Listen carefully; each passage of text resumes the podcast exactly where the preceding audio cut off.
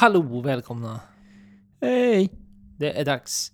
Det är dags igen, ett nytt avsnitt. Nytt spännande avsnitt tror jag skulle säga.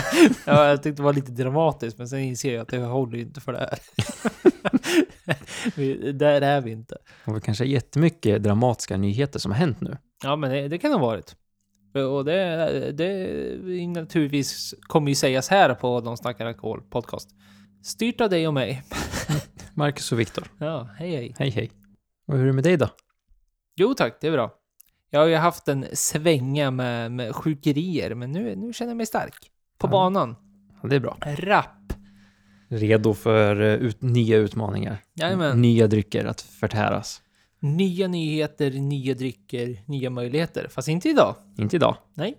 Det är fortfarande vit månad. Ja, vi spelar ju alltså fortfarande in detta i januari, så att vi måste ju följa oss till våra regler Mm. som innebär vatten.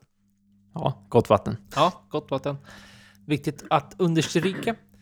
Hur är det själv då? Jo, men det är bra.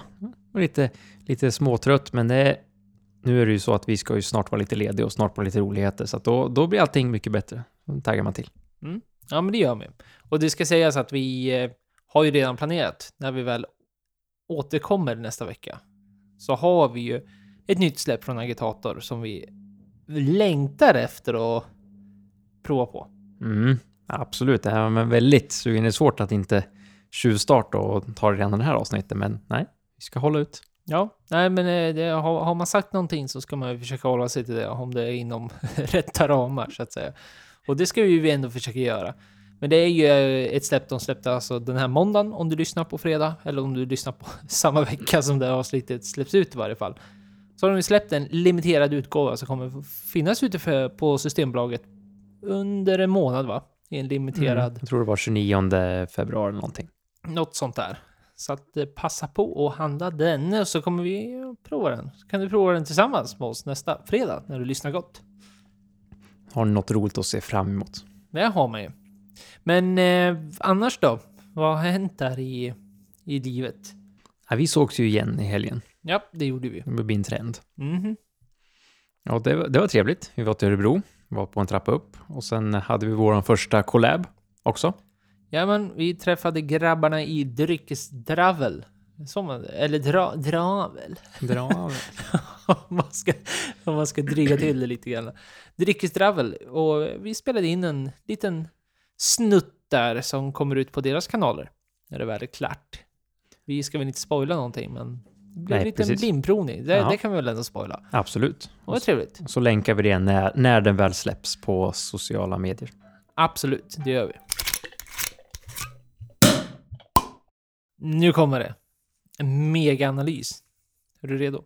Ja, jag är alltid redo. IS, ISWR. Drink Market Analysis. Nu var det ett tag sedan. Mm, Vi ja, hade- Ja, faktiskt. Vi hade en sån här stor. Jag kommer inte ihåg vilken den senaste var vi hade. Nej, inte jag heller, men eh, de brukar ju kunna ge och ta lite grann för att det, det är mycket baserat runt typ USA och sånt där och det, det är inte vi riktigt intresserade utav. Och bara få såna här väldigt lokala eller vi, så geografiskt utsedda ställen på det sättet. Det är inte, det är inte kul i sammanhanget. Men nu ibland kommer de ju med såna här där de tittar mer globalt. Styrs ju fortfarande mycket mer av de här de, de rankar ju länder efter försäljningar inom alkohol och då, då blir de ju störst ändå. Så det är väl inte inriktat till Sverige per se, men man kan ju ändå tänka sig, alltså, vi pratar Tyskland, Frankrike, USA, giganter inom industrin. Så att de här siffrorna kommer ju motsvara den större delen av marknaden. Det är ju lite så, alltså det är ju som säger en stor marknad både för eh, export och import och mm, det bor ju ganska många personer där. Och det är väl egentligen om man ska jämföra de andra stora länderna så är väl USA den som faktiskt är närmast oss. Om man jämför med till exempel Asien som också är en stor marknad men det är lite annorlunda där. Så att nej, nu kommer det här en Bauta-analys, så då får man hänga med här. Ja, och den bygger lite på det vi har rapporterat under tidigare året, just den här trenden av att mer alkoholfritt blir mer och mer populärt. Men det man har gjort i den här analysen då, det är att man faktiskt har tagit en analyserat om det här verkligen stämmer. Det vill säga, är det en generationsfråga så som det har setts som hela tiden under tidigare år, att det är de yngre generationerna som väljer att inte dricka alkohol eller väljer att dricka alkoholfritt eller helt enkelt avstå och köra drycker helt enkelt, alltså andra typer av drycker, Coca-Cola eller eh, Prime eller vad det nu kan vara. Men det är lite intressant det här, för att det, det, man finner när man väl går in och tittar på de här siffrorna och analysen de kom fram till är att det faktiskt inte riktigt stämmer. Det är inte bara de yngre generationerna, utan man ser det här över en större del av generationer. Så det innebär alltså inte bara att det är de yngre generationerna som väljer att motstå alkohol eller dra ner på sitt drickande, utan man ser även att eh, generationer fram till de mer skämtsamt nästan blivit meme nu, boomersarna, men alltså de som är, vad är de? Är födda 60 typ eller? Jag vet säga? inte. Ja, har väl alla en boomer om man säger fel ord. Ja, det är väl det. Men de som är 60-70 år. Men även upp till de generationerna så ser man att generellt sett så har man börjat minska sin alkoholkonsumtion. Och det är ju en, ett intressant diskussionsämne och ett eh, påslag som ändå måste diskuteras Eh, eftersom vi är en alkoholpodd och vi försöker ju analysera och se alla siffror hur det går och vi märker ju att det är olika trender går upp och ner och att folk dricker faktiskt mindre eh, alkohol än vad gjort tidigare eller att de dricker som vi pratade om förra året, till premiumization, dricker mer finare. Men att det är många som faktiskt väljer bort alkoholen helt eller väljer i alla fall att gå ner och dricka mer måttligt och kanske dricker mer alkoholfritt. Vilket då gör att de flesta behöver ha ett alkoholfritt alternativ där hemma just för att kunna leverera till de här ja, kunderna. Och analysen grundar sig i egentligen två styckna huvudprinciper, varav den största är ekonomiska anledningar. Och där har det inte varit några konstigheter heller för de tidigare generationerna, just för att det ser ut som det gör idag i marknaden, alltså att eh, bostäder blir dyrare och dyrare.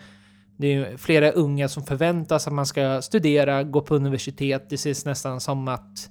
Man kan nästan jämföra så som genomslaget som gymnasiet en gång hade att... Jag menar, man förväntas att gå gymnasiet. Nu nästan börjar det bli att man förväntas att även gå minst tre år på högskola och få en kandidat innan man kan gå vidare. Samtidigt som bostadspriserna har höjt överallt så att det blir svårt för en normalt ung människa som inte får några större ekonomiska stöd av släkt eller familj eller som inte har sparat i någon typ av fond att då klara av studieskulder, studielivet samtidigt som man sen då får eh, ha riktiga hästår för att kunna spara sig fram till en kontantinsats för att sen potentiellt kunna köpa sig en bostad. Det är där det grundar sig i och där man ser vid flertal intervjuer och flertal av eh, analyser på på diverse siffror och diverse data som de har samlat in då, att det är många som avstår av alkohol på grund av ekonomiska skäl. Alltså man väljer att inte spendera pengarna på alkohol för att då kunna spara till exempel en bostad. Och det är ju en ganska intressant take på det hela och det är ju förståeligt för folk som kanske inte är lika intresserade som vi är. Som då väljer att välja bort alkoholen på grund av att ja, spara pengar och det är ju helt rätt. Alltså man ska alltid tänka på ekonomin först, man ska aldrig sätta sig i en ekonomisk kris och speciellt inte på grund av en hobby som du kan undvika. Nej, och det ska man väl också kort referera till det här, alltså då är det alkoholen i, i substans då som man kanske tänker festande och sånt där och det behöver nödvändigtvis inte vara heller, utan man ser ju det här även i, in, inom andra typer av branscher, alltså att generellt att de yngre generationerna väljer bort hobbys. Sen om det kan vara hobby, nu, nu kanske man garvar till det, men vi som är dryckesentusiaster, då kan man ju se det som en hobby. Alltså att prova god, finare öl eller vin eller whisky eller vad det nu kan vara. Men man väljer även bort andra typer av hobbys, alltså så som dataspel, tekniska saker. Att man helt enkelt lever ett quoting quotes tråkigare kanske man inte ska säga, men mer, mindre växlande liv. Att man man väljer saker och så håller man sig till en hobby istället för som, så som man ser tidigare. När folk både kunde, ja men man var med i någon fritidsgård och gjorde någon aktivitet där. Man hade någon sport som man höll på med vid sidan om och man kanske hade någon vintersport och någon sommarsport till och med. Och sen kanske du var, gillade att resa, då reste du eller så åkte du på festivaler eller så hade du en hobby så som eh, vissa alkoholhaltiga drycker kan vara eller nu kan vara. Och det är det man väljer bort. Och det här ska också sägas, det är någonting man ser över flera generationer också. Och då är det framförallt väl då det går fram till de äldre generationerna, när man ser att det är flera av samma ekonomiska anledning, fast då även om inte de är unga så är det folk mer och mer som går i pension. Det har vi också starka siffror på. Det är ju någon sjuk siffra. Så här om tio år så kommer det vara 50% mer 80-åringar. Bara här i Sverige exempelvis. Att folk blir äldre och äldre, man närmar sig pension. Man har inte samma typ av ekonomiska frihet som bara någon generation äldre än de hade under sin pension. Att man inte har så mycket pengar däremellan att lira även när du väl blir äldre. Så att där ser man precis samma sak, att folk blir tvungna att välja bort. Det är ju ett hårt slag som eventuellt kommer komma för den här industrin och branschen som redan nu går på knäna, en del av dem. Eh, eftersom folk väljer bort att köpa och just den här starkare alkoholen och även eh, de här kanske lite finare för att de har pengar över. För det vet man ju att man kanske betalar av lånen, betalar av lånen på huset och du har pengar över. Det är de som ofta har råd att köpa lite finare öler och whiskys och viner. Medan eh, försvinner de på grund av att de slutar dricka eller väljer bort det alkoholfritt. Det är en ganska stor marknad som försvinner då. Ja, det kommer att vara ett väldigt hårt slag och det är väl någonting som, som man ser förutspår att det kommer bara fortsätta. Man räknar med att det kommer öka till och med med cirka 6-10% inom de närmsta fem åren och sånt där. Alltså att flera och flera kommer då avstå. Att man tror att, alltså att marknaden kommer sjunka med 6% rent globalt minimum fram till 2027. Och det är ju ändå väldigt starka siffror, vilket då tvingar ju industrin på något sätt att antingen följa efter de här siffrorna och ändra sig, alltså att skapa fler alkoholfria produkter eller ersättningsprodukter som vi ser också med exempelvis ready drinks som mer eller mindre efterliknar ju den vanliga drycken. Så att säga, alltså läsk som efterliknar de typerna av smakerna. Istället för att satsa på till exempelvis öl eller viner av olika slag. Eller så kommer vi också behöva se den här justeringen som vissa har gjort också, att man sänker, man tar fram produkter där man kan prissänka sig, alltså att man kan sätta press på de prissättningar som existerar idag. För att komma in i den marknaden, så man ger ett alternativ. Eller produkter med lägre alkohol, alltså då inte alkoholfritt utan bara mindre alkohol. Alltså, det är ju det är en svår fråga det här och det är svårt att ta sig an, för vi vet ju att än så länge finns det inga jättebra alkoholfria vinalternativ för att de flesta smakar saft, om du inte räknar typ bubbel som ändå har kommit hyfsat långt. Och öler har de också kommit långt. Det finns mycket bra fina alkoholfria öler. Sprit är ju svårare. Vi har ju provat alkoholfria snaps. Och det känns ju inte som att det är någonting man skulle vilja köpa och ha som substitut när folk tar. Visst, på en midsommar eller påsk om du ska köra och du vill ändå vara med och nubba lite så funkar det. Men jag vet inte, det, alltså, det är ju som säger, de måste börja tänka över och sen är det väl det att det är ju svårt att rikta, du får ju inte liksom göra reklam för alkohol på samma sätt. Men du vill ju få de här ungdomarna som ändå vill lägga sina pengar på det här med tanke på om den här siffran som visar nu att äldre kommer sluta köpa, då helt plötsligt försvinner en stor marknad som då gör att du måste ersätta den här med den yngre marknaden. Och den yngre marknaden är ju faktiskt den som nästan mest väljer alkoholfritt eh, eller eh, substitut som du säger. Och just kanske för att det är som du med, alltså det är skolår och du ska betala och det är lån och du ska försöka spara pengar. Det kommer bli en hård smäll om det verkligen fortsätter i det här, eh, i det här stuket som du håller på. Ja, verkligen. Och där behöver man ju stöd rent politiskt också. Vi har ju pratat om att Sverige ligger efter där. Det är Sverige och Spanien som inte har alternativa, inte alternativa skatter är inte, men, någon typ av eh, skattereduktion för mindre producenter för att kunna för att kunna sätta ner sina priser på slutprodukten.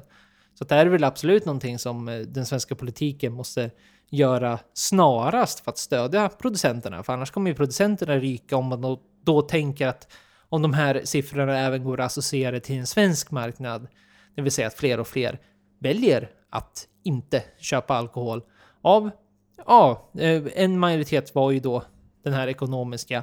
Men sen är det även en stor skillnad mellan livsstilar har man sett. Så att det är många som väljer att inte dricka alkohol som en, som en livsstil. Alltså att man, man avstår alkohol helt. Och de kommer man inte kunna göra något åt. Men de som gör av en ekonomisk anledning för att de inte helt enkelt kan spendera sina pengar på alkohol. Där kan man försöka göra någonting, eller drycker, liksom försöka få in intresset där. För det, det kan ju vara så att det finns också att folk kanske vill ha ett gott vin till maten eller en god öl till maten. Men då inte har den ekonomiska bäringen för att kunna göra det. Men det intressanta som motsäger sig lite till den typen av produktion vi har idag. Det är den andra stora. Jag pratar ju om två stora principer. Den här var ekonomiska. Den andra största man ser är själva konsumentbeteendet. Att det inte är lika vanligt idag som det har varit tidigare också, generellt sett över många branscher, är just det att man inte är lojal till en viss produkt längre. Så som vi kan se Ja men det finns de här klassiska att man alltid köper samma bil exempelvis. Eller i det här fallet då, så jag tror det är många som har mor och farföräldrar eller sånt där som alltid har, de har sin favorit whisky eller de har sin favoritöl. Och alltid varit lojala till den typen av produkt och alltid köpt den. Och inte varierat. Medan idag så ser man ett helt annat konsumentbeteende. Alltså att man väljer att prova många olika saker. Och det har ju säkert en association, en stark korrelation till att det finns så mycket ute idag. Det finns så många produkter att välja mellan. Jag vet inte hur många bryggerier vi har i Sverige idag. Destillerierna bara ökar. Så att konsumenter väljer att prova mycket av olika, vilket är ju kul. Och som entusiast så älskar man ju urvalet som finns där. Men sammansatt så påverkar det ju också det här att det är svårare för destillerier, bryggerier och hitta den här fasta konsumenten som alltid köper deras produkter kontinuerligt. Ja, det har du lite rätt i. Jag vet inte om man själv har varit så. Man, man hittar ju... Om, om, vi pratar om oss själva, man hittar ju ofta någon destilleri eller en bryggeri eller en vingård eller något sånt. Man, det här är en stann jag tycker att de flesta de släpper är bra, så jag köper den. Men du sitter ju inte enbart med den samma flaska hela tiden.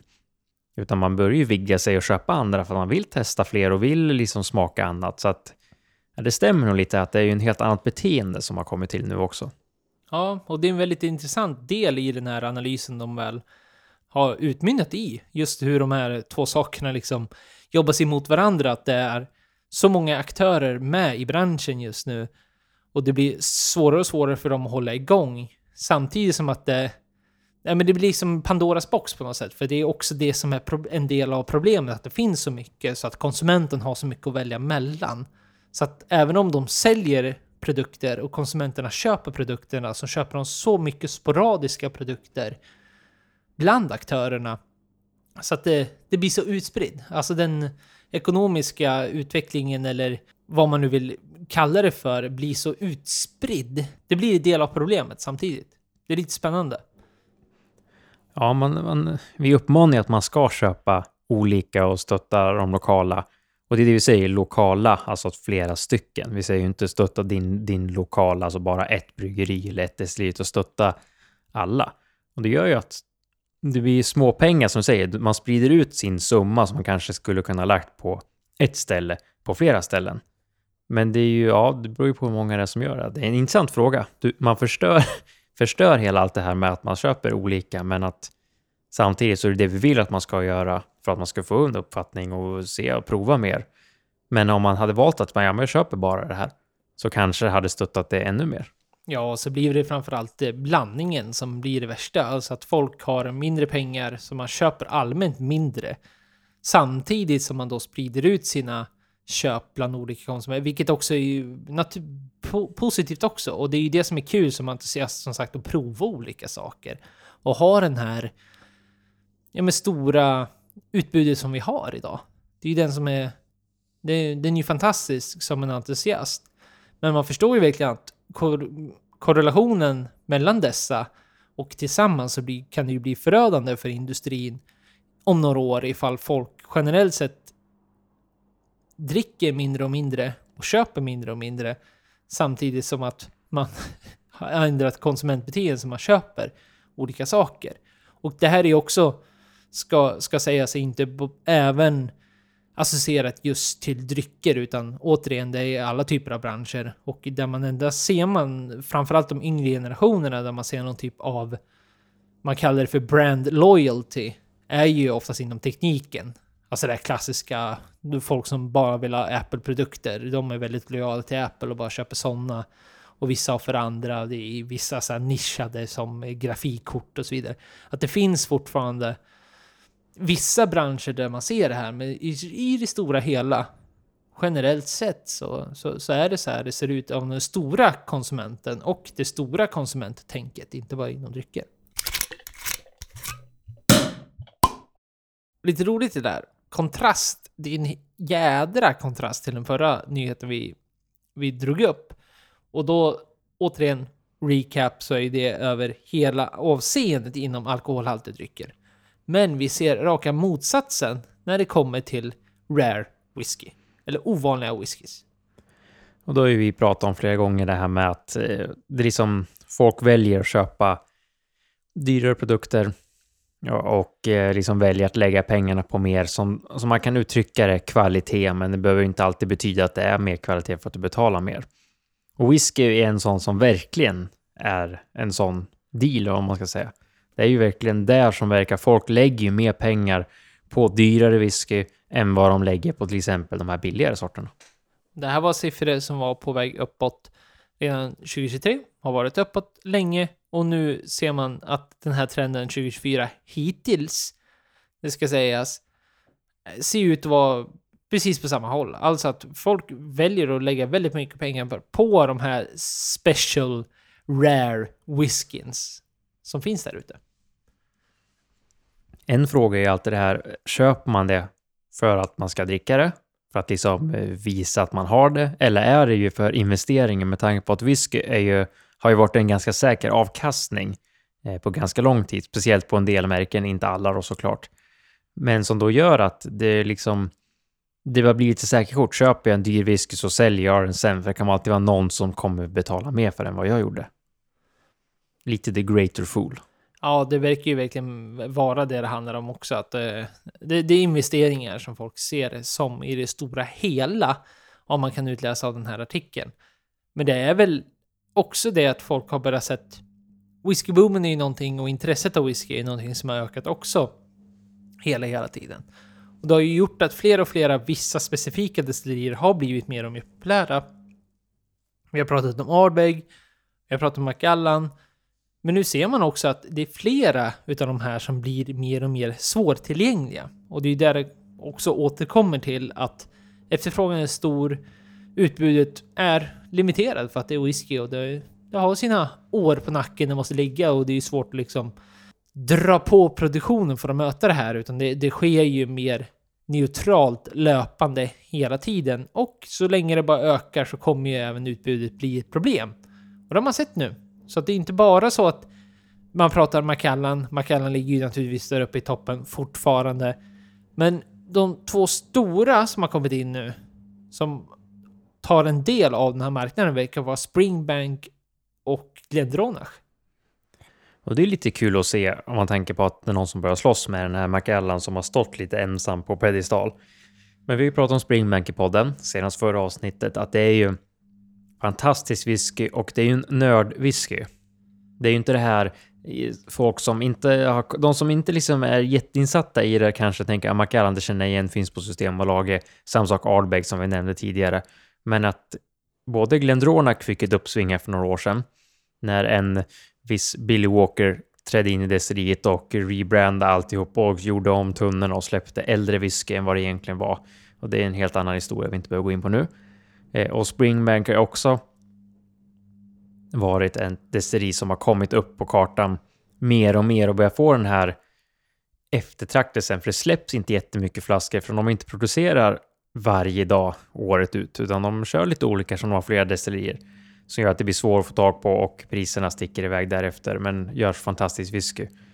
Vilket gör att det är, det är en svår det är en svår diskussion att ha liksom på det här. Vad är det som kommer hända och sen hur mycket dyrare blir det? Vi har ju sett på Springbank och speciellt Glendronac, priserna där har ju stuckit iväg något enormt, i alla fall på deras single cask som bara för några år sedan man kunde få för runt tusenlappen medan nu räcker det knappt med 1000 kronor. Och de här investeringarna som folk fick gör, försöker göra är ju bara hoppa på tåget. Dels för att whisky har blivit en så pass stabil investeringsform också. Så man har ju båda de här delarna. Whiskynördarna som vill ha den där trevliga whiskyn, Springbank är en sådan. Dendronach också som du har sagt. Macallan i och för sig i sina, har sina uttryck som är väldigt, väldigt trevliga. Men har väl inte riktigt samma, samma umf för en entusiast, kanske. Kanske mer pratar om personligt utifrån detta. Men historiskt sett så har man ju sett en avkastning på, på whisky runt 15-20%. Och det är väl det folk ser de här siffrorna som en säker investering. Bara för de här historiska siffrorna visar på en viss typ av avkastning. Behöver inte betyda, alltså, så, menar, så, så förstår ju vem som helst att Det kan ju komma till att det är en bubbla som spricks ifall fler och fler väljer att investera i whisky. Folk investerar i samma flaskor samtidigt som ifall intresset skulle falla, då skulle det ju helt enkelt, den bubblan skulle ju sprickas i så fall. Men det är ingenting vi ser tendenser av just nu heller, så det är lite intressant. Men sen är det ju även det här, eh, de går in på det i artikeln också, att man blir lite manipulerad av, eh, av destillerierna och producenternas marknadsföringsploj. Så att man ser inte riktigt samma... Man ser också stor, väldigt stort intresse på så kallade rare limited expressions. Och det, det här är alltså whisky som inte behöver vara, det kan vara nasare, alltså no, no age statements. Och det handlar bara egentligen om hur det väl... Det, det kan vara en serie exempelvis och, så kommer de ut och säger att ja, vi kommer släppa de här i sex delar av en serie. Och så lägger de mycket pengar på paketeringen, allting är skitsnyggt och fint och sådär. Men whiskyn i är egentligen inget speciellt för en entusiast egentligen. Utan de säljs helt enkelt på grund av att man ser den här, oh, det är något speciellt. Där har vi ju en av de här kändaste whiskydestinierna som inte nämns i den här artikeln vi läser, men det är ju Highland Park. Där kan vi snacka att släppa allting som har med vikingar att göra och det är trälådor och det är typ vikingaskepp och allting och där Visken ofta är nasare eller så är de 15, 17, 18 år. Alltså det är inget så här superduper wow rare, men ändå så släpps de som du säger, som något speciellt och byggs upp och du vill bygga din serie och det är första en edition one. Sånt som gör att det blir, då blir folk så här, som du säger, de som införtjäna pengar, de köper er och tänker jag ska köpa och sälja direkt eller köpa och lägga undan. Och sen är det entusiasterna som du och jag är som vill köpa och faktiskt öppna upp och smaka. Och då spelar det egentligen ingen roll om det står edition 1 eller rare, utan det är mest, tycker vi att det låter intressant så är vi intresserade av den. Ja, och det är väl där man någonstans liksom... Det, det, det finns ju inga hårda bevis på att intresset av dyrare whisky är på grund av investerare. Men allting tyder på det. Eftersom det är just de här exklusiva, de här rare casksen och allt som kommer. Det är det som säljer. Och det är ju helt enkelt för att, ja men vem som helst förstår ju att ju, ju högre investering du ger så med, med den avkastningen, potentiell avkastning du kan få, desto mer pengar får du däremellan. Jag menar, det är som vilken investering som helst och det är väl därför allting pekar på att det är fler och fler investerare med i matchen och väljer att köpa whisky just för investeringens skull. Men sen, sen eh, det, det är ju åt, återigen inget bevis, utan det är ju spekulationer och av en analys man kan göra utav detta. Så som de har ju även gjort i den här artikeln. Men um, man vet ju aldrig. Men eftersom det tyder på att ändå den generella alkoholkonsumtionen verkar minska i sin helhet, men att det här speciella rare casksen bara ökar. Så ja, jag vet inte, vad tror du? Tror du det är den största? Eller är det helt enkelt bara fler miljonärer och miljardärer som investerar i, eller köper whisky och korkar upp? Tror du det? Det tror jag är en anledning. Och sen tror jag du kan ju investera i whisky, att folk köper whisky och lägger undan och säljer åt dig. Att det blir liksom en större marknad av det, typ som eh, Rare Wines. Eh, där man kan liksom köpa in viner och starta en portfolio och sen sälja dem. Jag tror det blir samma sak med whisky. Folk tror det och sen har det blivit mer intresse. Så att nu folk har börjat köpa två, tre, fyra stycken av varje, vilket också gör att det är svårare att få tag på. Det har blivit dyrare, vilket folk som säger, de som inte vet, de tror bara att dyrare är bättre. Och sen kanske man får in någon, någon som inte är riktigt bra koll, som börjar köpa för att liksom någon annan säger det. Det intressanta med det här är just det, hur många man kan fråga, har du provat? Och då, alltså, man behöver inte prata om att alltså, man har du provat den här flaskan du köpte nyss? För att eh, den är rare. Och så, men har du provat någonting från det destilleriet överhuvudtaget? Jag tror den frågan kan nog komma till många och så säger de nej, eller så har de bara provat den vanliga standard 12 inte vet jag, det är 10 Och så har de 25 och 30-åringar som de aldrig har provat, men de bara har provat 12 Då blir det så här, då är det ju investeringsmässigt, då har du inte köpt det för att öppna det. För entusiasm, alltså, vi, både du och jag är ju intresserade och vill ju gärna prova allt vi köper. Sen kanske man inte öppnar alla flaskor på en gång. Man har någon som har sparat till något speciellt tillfälle eller lägger undan för att man vill öppna den senare. Men man vill ju fortfarande kunna prova den nu så att vi får ju ofta tillfällen när vi går på mässor eller barer. Finns en flaska man har hemma och man vill prova den, då köper jag gärna den.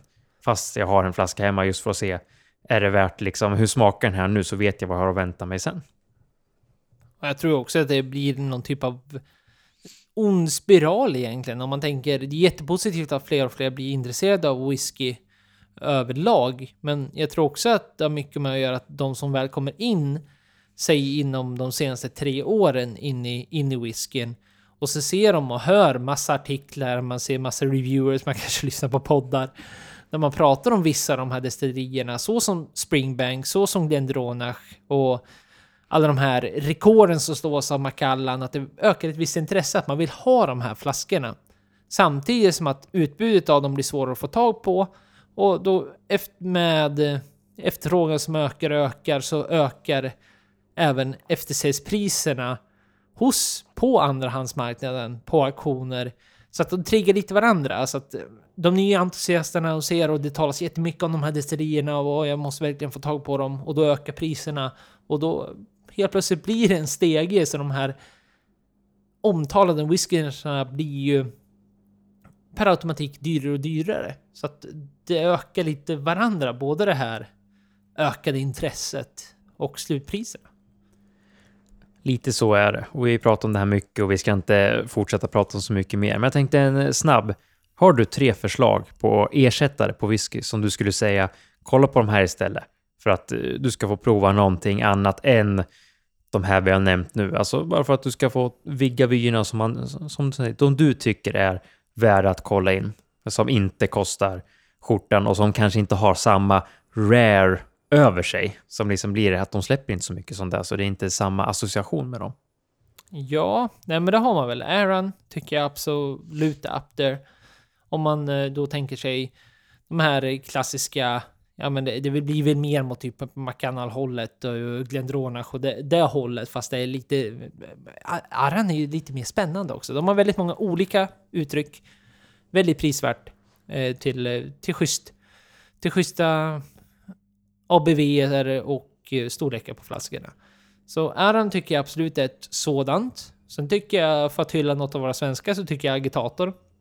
Absolut ett destilleri man kan titta in i som har väldigt prisvärda whiskys, har väldigt speciella, unika smaker som jag tycker också är värt att ersätta om du tänker att titta bara på de här utländska, eller skotska framförallt då, och den här hypen runt om whiskyn så har vi ett destilleri här i Sverige som gör otroligt mycket spännande whisky. Som är roligt att lägga pengarna på och prova nya typer av tag. Ja, men jag fortsätter med de svenska. Jag tycker High Coast också eh, för men mycket av de här gamla, eller gamla är det väl inte, men mycket av det här cherry-influerade hittar du även här i Sverige. Vi, vi är duktiga på att eh, försöka blanda in. Arran har ju också den här klassiska svenska cherry-röken för att nämna en utländsk, men ta um, High Coast Berg. Jag menar, en, en, är du ute efter en sherrydänga så är det trevligt för fortfarande ett hyfsat bra pris.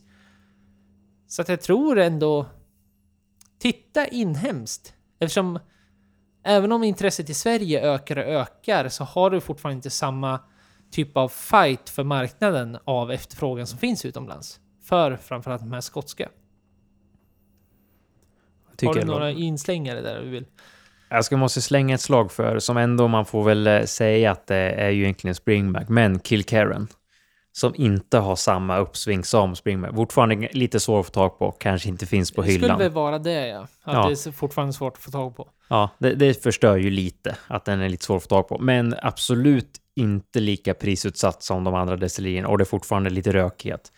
Jag försöker fundera om man kan få in någon liten röksvängare där och går man på Ayla så är alla de decilinerna stora och de börjar kosta mycket pengar, men de nästan som man ska slå ett slag för eh, att Lafroig håller en lite billigare prisklass på deras instegsmodeller och sen deras lite finare, inte jätte, jättedyra om du inte hoppar upp på typ 25-åring för då blir det fantasipriser återigen.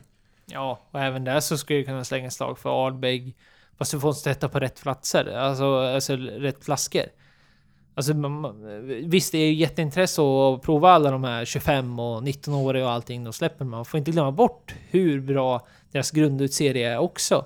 Den där Weebeesen som var fem år, den var ju trevlig. Spännande. Man hade den här eh, Up for Discussion, åttaåriga, också trevlig. Tian håller väldigt hög nivå för att fortfarande vara ganska prisvärd och den finns i alla fall tillgänglig. Och Ugged Island, som samma sak där. Visst, priset har ökat lite grann, men det är också en fantastisk whisky. Men som också är tillgänglig. Så det är ju också en sån här stort destilleri, väldigt, väldigt omtalat. Men tittar man på deras grundare utbud, eller grundutbud ska man säga, grundare. Grundutbudet de har så är det en väldigt starkt så kallad core range. Som är absolut värd en titt. Sist jag skulle slänga in är nog ändå Glenn Elke som ändå är, har blivit lite hypad nu på senare år, men är också fantastiskt god whisky. Lite som Aaron kom in här på senare år. Samma sak egentligen så är det ju han som öppnade upp eh, Glendronach, Billy Walker har ju flyttat över till Glenellica och Glenellica har börjat släppa fantastiska grejer. Och du kan köpa både fina cask strains, fina slutlagringar och även eh, några single cask som inte ruinerar plånboken om du jämför med delar av de andra destillerierna. Så att det är några av våra förslag på inte de minsta destillerierna, Eh, men inte de största heller, men som vi tycker absolut är värt att köpa någon flaska av. För det finns många av de på systemet, det är väl Kilkerran som har undantaget. Så att finns det någonstans, ja testa den, köp den. De är inte jätte, jättedyra och du får en rökig slagdänga av den. Viner. Det är ju tydligen ett problem med att det vaskas i stora mängder för att de antingen har blivit dåliga eller felmärkta eller någonting sånt. Men då finns det. På Fotografiska så driver en forskare Anders Crichton Fock. Och här får man reda lite på i Dagens Nyheters artikel om hur det här går till. Och det är lite spännande måste man ändå säga. Ja, de har hittat ett helt nytt sätt för att rädda, som du säger, eh, viner som har blivit dåliga. Eh, om det kan vara att de har lagrats fel eller om det har varit eh, korkskadat eller kom in luft eller något sånt där liknande. Eh, och eh, det är ju ett väldigt intressant sätt att se om det här verkligen funkar eller om det här kan bli någonting för att rädda de här flaskorna som kanske eh, inte ska behöva gå till spillo som man har lagt mycket pengar på. Och det han gör, det är helt enkelt att bara prova olika typer av metoder för att kunna rädda vin. Som då antingen har lite konstig smak eller inte smakar det som förväntas att det ska smaka. Och vissa metoder är ganska enkla.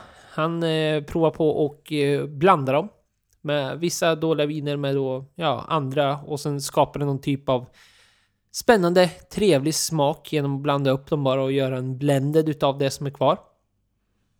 Och sen provar han även lite mer udda metoder. Att han alltså blandar i olika typer av naturliga ingredienser och då försöker dra upp och ändra smaken genom att tillsätta saker som eh, det är, det är allt från svampar till olika typer av sjöväxter och ja, det är väldigt spännande när man väl provar fram det här och det verkar ju som att ibland flyger det ganska bra. Ja, det är ju väldigt intressant att se och sen är ju frågan hur mycket det här flyger bland de här Eh, franska vingårdarna där man inte får ändra på någonting om man ska börja tillsätta andra saker i vinet för att få fram en annan smak. Men det, här, det borde egentligen vara sa, samma sak som när du provar olika maträtter till olika viner. Ja, det, det är ju en väldigt intressant eh, artikel, hela det här. Ja, och han delar upp det i fyra stycken huvudkategorier då. Hur man då kan återvinna olika typer av vin om det har blivit fel på ett eller annat sätt. En lösning till det här det är alltså att rebranda om vinet. Om det finns någon typ av, för jag menar vissa typer av viner och vissa typer av märken associeras med, med någon typ av kvalitet. Och når man inte upp den kvaliteten så kan man alltså bara rebranda vinet och liksom ändra den typen av smakprofil som man kanske associerar med en viss typ av branding och ändra den och då kanske till och med ändra prisbilden kan jag väl tänka mig också. Då får jag försöka rädda upp det. Eller så är det då den här bländenden, så, bländenden. och göra en blend. Att man blandar ihop olika typer av viner och försöker göra något spännande, något nytt. Eller då i vissa fall genom att eh, lägga till typer av eh, tillsatser. Alltså, då kommer det tillbaka med de här med, med typer av eh, svampar och allt möjligt vad som man nu kan hitta. Som passar bra in och ändå skapar någon typ av känsla av vinet. Det, det är mycket snack om typ umami och sådana typer av smaker.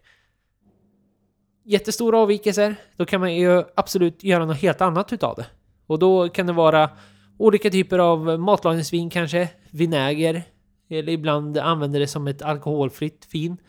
Även om jag kan tycka det är lite konstigt för att om, om ett vin är dåligt, man, visst det kanske blir helt annorlunda smakprofil om du vill alkoholfritt istället. Eller den sista lösningen är att är det helt utom räddning så kan man använda det för destillering av sprit exempelvis. Ja, det, är, ju- det är ju bra att vi tänker på sådana här saker som eh, faktiskt eh, räddar, vi pratar mycket om miljön som är kanske inte är det roligaste samtalsämnet men som ändå är viktigt. Det här är ju ett sätt att få bort vinsvinnet, som det då heter. Istället för att eh, restauranger öppnar en flaska vin, någon kund dricker det, så får man hälla ut det sen. Och att det här fortsätter i omgångar, att man liksom kan lyckas göra något nytt med det. Som du säger, rebranda det för att få lite ny trafik, om inte annat, till restaurangerna.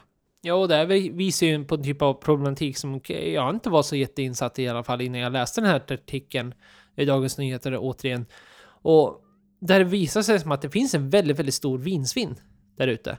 Och då är det ju framförallt då producenterna själva som eh, antingen häller ut det.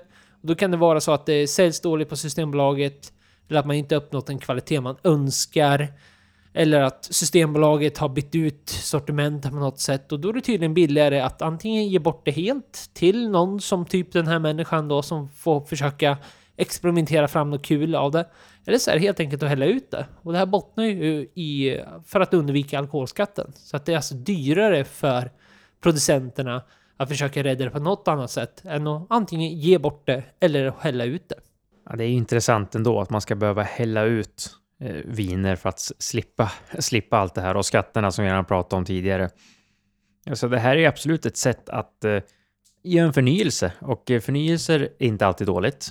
Jag kan förstå att ja, har man en flaska Margaux eller en Chateau Latour att man kanske inte vill hälla ut den. Den dricks nog upp ganska frekvent på restaurangen om ingen dricker upp den. Och sen svårt att se att någon vill eh, tillsätta något i den för att det ska få fram andra smaker. Även om det skulle vara kul om någon faktiskt testade det. Ja, och det är väl framförallt det man, man vi får försöka förhöja genom att lyfta den här artikeln också och kanske öppna upp ögonen för det eller ha en attityd till att man ser det som något spännande ifall man någonsin skulle komma, komma över det på, på exempelvis en restaurang där de säger att ja, men det här är ett räddat vin av den här människan, den här forskaren eller att de har försökt rädda det själva och gjort någon typ av blend eller någonting. Så då istället för att liksom, nej, det där skiter jag i. Så kanske, eller rebrandat då. Och, om man har gjort någon typ av helt annan blend och man försöker rädda upp det att ja, men då ser man kanske lite av ett entusiastiskt intressant öga istället för att direkt bara tänka så här, nej för fan det där kommer jag aldrig hälla i mig. Men ändå tänka att ja men det, det kanske ligger något i det här. Det är kanske värt att prova i varje fall. Det tycker jag absolut. Det här skulle vara något som skulle faktiskt vara kul att testa om man fick fram ett gäng viner, kanske något vin som har stått uppe i två veckor som då har liksom blivit lite dåligt överoxiderat. Och sen dricka det som det är och sen tillsätta det här för att se vad som händer med det och liksom gå och rädda det. För då kan du ju få förhoppningsvis kanske till och med två viner inom samma vin eh, som du då inte behöver hälla ut för att det, det händer ju att man öppnar en flaska vin på helgen och så kanske man blir sjuk eller man kanske reser bort eller gör någonting och sen bara, ah, nu hann inte jag dricka upp flaskan för att man skulle upp tidigt och vad det nu kan vara. Att man ändå har chansen att då kanske göra något annat kul med den flaskan. Överhuvudtaget bara. Ja visst, och jag menar, folk som håller på med det här är ju, i alla fall i det här fallet så är det ju experter som liksom försöker hitta fram någonting som verkligen funkar. Så är man orolig över kvaliteten eller något sånt där, om man skulle komma över någon sån här rebrandad eller någon typ av ja men lagt till lite alger eller vad det nu kan vara för att liksom rädda vinet så, så visar det ju på tydligt av den här artikeln i fråga att det liksom det ska funka också så att kvaliteten inte behöver vara någonting som man blir i efterhand bara för att rädda vinet. Vet du vad som händer nästa vecka eller? Och då, då hoppas jag att det är släpp. Det är släpp. Det är alltid släpp. Är det många släpp? Nej, det är inte alltid släpp, men nästan alltid släpp. Nästan allt. Men det händer nästa vecka. Har Ja. du... Vi, vi har ju ett koncept här i podcasten där vi nämner några av kommande släpp. Ifall du är ny lyssnare eller någonting. Det är, det är någonting vi är dåliga på. Det är liksom att upprepa sån här lite kort information för nya lyssnare. Men det gör vi och delar med oss av. Eh, det kan vara högt och lågt. Det kan vara någonting vi verkar tycka är spännande eller någonting vi tänker prova eller någonting som vi har provat som återkommande eller någonting. Det kan vara högt och lågt. Nu kommer de här. Spänn, mest spännande i hela avsnittet. Oj, oj, oj. det är ju verkligen det. Speciellt om du lyssnar nu eh, ganska långt efter och då tänker de jaha, det här finns ju inte kvar. Det här har ju utgått redan. Eh, men det är ju stort släpp. Det är eh, lokalt och småskaligt. Det är webbsläpp och det är tillfälligt sortiment. Så nu blir det en sån här stor lista man ska gå igenom och ska man lägga upp på en Excel-ark och så ska man ju välja på eh, kvalitet och så går man och kollar. Och nej, så, så, så noga går vi inte igenom jo, dem. Jo, men jag visste. Ljud nu. Jag vet, det är en hel dag vi lägger på att gå igenom det här för att få ut våra släpp här. Men mitt första som nu det här är en reservation för att jag hittar den inte nu på webbsläppen, men söker jag på den så finns den fortfarande kvar på webblanseringen. Så att jag håller den lite öppen så att folk vet om det ifall den här försvinner nu tills, tills släppet kommer. Och det är att eh, Paul Roger champagne släpper sin Cuvée Sir Winston Churchill 2008. Och vi har ju pratat om 08 i den här podden. Ja, det är ju då ett eh, år. Det är ju ett dunderår och 08 alltså pratar vi inte Stockholm, utan stockholmarna, utan vi pratar årgången 2008. Vi har ju nämnt tidigare i första avsnittet, typ Krig 2008 släpptes på systemet. Och Winston Churchill 2015 släpptes för inte så länge sedan, så nu släpper de ju det som en gammal årgång igen. Och den är inte billig, men det är inte 08 2999. Så att det är en dyr flaska, ja. Men 2008 är väl en av de bästa årgångarna sen typ 96. Så att vi måste ändå slå ett slag för att uppmärksamma att det kommer tillbaks en gammal goding här om man vill köpa en champagne som man troligtvis kan eh, avnjuta direkt, som troligtvis fortfarande smakar ungt, men du även kan spara i fram, till en framtid där du liksom vill öppna upp och fira någonting riktigt speciellt. För den här har ju lagringspotential och Paul Roger ett bra champagnehus finns ju på de flesta systembolag, de vanliga. Men eh, måste ändå slå slag för det här. Eh, så att, eh, med reservation med att de inte ändrar det här eftersom jag inte hittar den på själva webblanseringen, men den finns om man söker på den. Så Paul Roger Cuvert Sir Winston Churchill 2008 eh, släpps den åttonde i andra. Jag har valt raka motsatsen till champagne och det är en porter. Och det är inte mindre än Närkes kulturbryggeri Husings Skogsporter som släpps den 50 andra för 43 kronor på 9,3 procent i en 33 flaska. Och vi har pratat tidigare om Närkes Kulturbryggeri. Det är en riktig höjdare enligt mig. De gör mycket som passar min palett. De håller till i Örebro och kommer med väldigt, väldigt ändå roliga högkvalitativa släpp. Är min summering av det hela. Allting jag provat av dem tycker jag fastnar. Det är väl mycket för att de gör mycket av det här lite mer industriella, jag vill inte säga skitigt, men lite mer min palett så att säga. Det är, det är spännande smaker, det händer väldigt mycket. Det är stora smakprofiler som ger väldigt mycket och roligt att prova. Så jag håller det kort, bara för att vi har pratat om dem förut. Närkes Kulturbryggeri, Husings Skogsporter släpps den femte i andra. Ja, det är inte helt fel det. Och jag ska också välja någonting som också inte, inte är helt raka motsatsen kanske. För det här var, när jag såg det här släppet så blev jag lite intrigued, eller vad man ska säga. Och det är ju Brutes som släpper en cider som heter Shore Y inom parentes P och sen Not 2021. Så att det är ju en eh, äppel och päronsider med skal från druvor och Pinot Noir och eh, någon fransk blaufräknisch, står det typ. Men det är lite kul det här konceptet med att de har haft i skal från Pinot Noir och en annan druva i en äppel och päronsider. Det blev lite intressant där tycker jag. Och vi har haft Brutus tidigare i podden också, så att det är inget vi ska gå in på jättemycket så. Men eh, de tillverkar bra cider eh, och är på en 750 ml flaska på 7% Priset är 159 kronor Eh, så att eh, det kostar lite mer, men du får ändå 750 ml perfekt att dela på. Och eh, jag måste ändå slå ett slag igen för eh, kvalitetssidor. kvalitetscider. Att det är en helt annan sak än när man var mindre eller yngre och drack sina Recordelig och Halmstad Crush och de där som är lite sliskiga kan man väl säga. Så tycker jag att man får liksom en helt annan smakupplevelse på det här. Så att min rekommendation är Brutes Shore Y Pinot 2021. 159 kronor släpps den femte i andra. Och det var det. Vad kul vi haft. Ja. Ja. Det har vi ofta. Och det var sista vattenavsnittet för Ja. i år. Fan vad skönt. Nu har vi kört hela januari ut. Och det har ju ändå varit bra, får man väl ändå säga. Det, det, det kändes som att man behövde det faktiskt. Ja, det blev ingen Loka-provning. Nej, det blev det inte heller. Det var ju någons fel.